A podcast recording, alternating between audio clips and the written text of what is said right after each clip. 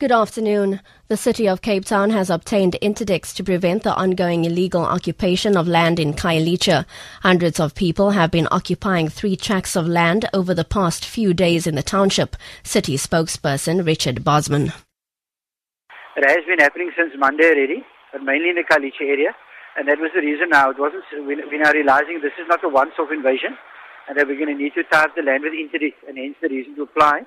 And late last night we were informed that the three interdicts were granted and the sheriff will serve it today as part of his process. The ANC Youth League in the Western Cape has replaced its regional executive committees in four regions. Chairperson Mohammed Khalid Sayed says the Southern Cape, West Coast, Cape Metro and Boland have been affected.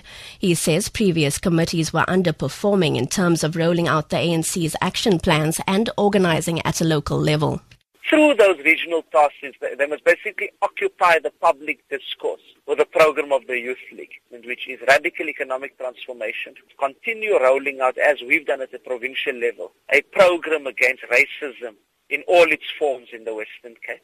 Also, particularly look at the issue of crime and to also address socio-economic issues affecting young people Volunteers from the environmental organization We Love You have embarked on a campaign to clean the streets of Langa.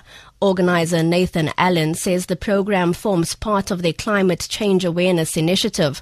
Allen says they are part of the Clean World movement, which has embarked on similar programs across the world today. He says they have chosen Langa since it's one of the oldest townships in the Western Cape. Allen says they also want to get people to think differently about the environment. And moving to international news now, where South Korea's defense ministry says North Korea has fired an unidentified projectile which traveled for approximately 500 kilometers.